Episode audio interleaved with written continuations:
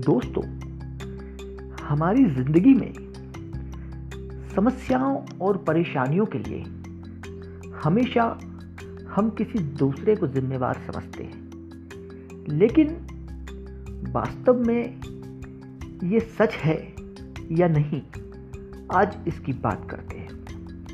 एक बार राजा कृष्णदेव राय के दरबार में एक चरवाहा अपनी फरियाद लेकर पहुँचा।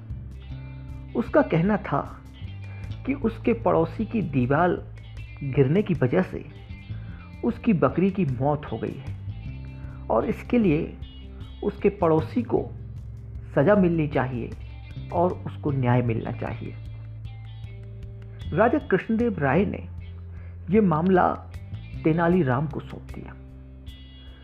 तेनालीराम ने दोनों पक्षों को सुना और चरवाहे के पड़ोसी से उसकी राय जानी।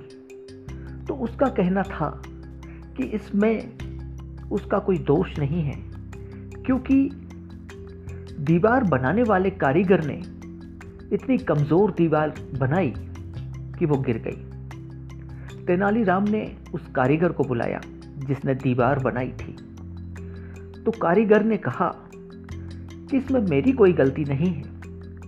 इसमें गलती मजदूरों की है। क्योंकि उन्होंने बहुत कमज़ोर गारा बनाकर दिया, जिसकी वजह से दीवार की ईंटें आपस में मजबूती से नहीं चिपक पाई और दीवार गिर गई। तेनालीराम ने मजदूरों को भी बुलाया। तो मजदूरों ने कहा कि इसमें उनकी कोई गलती नहीं है। गलती उस गारे में पानी मिलाने वाली की है, जिसने गारे में आवश्यकता से ज़्यादा पानी मिलाया। और इस वजह से गारा कमज़ोर बना। जब तेनालीरामन ने उस पानी मिलाने वाले को बुलाया तो उसका कहना था कि गलती उसकी भी नहीं है।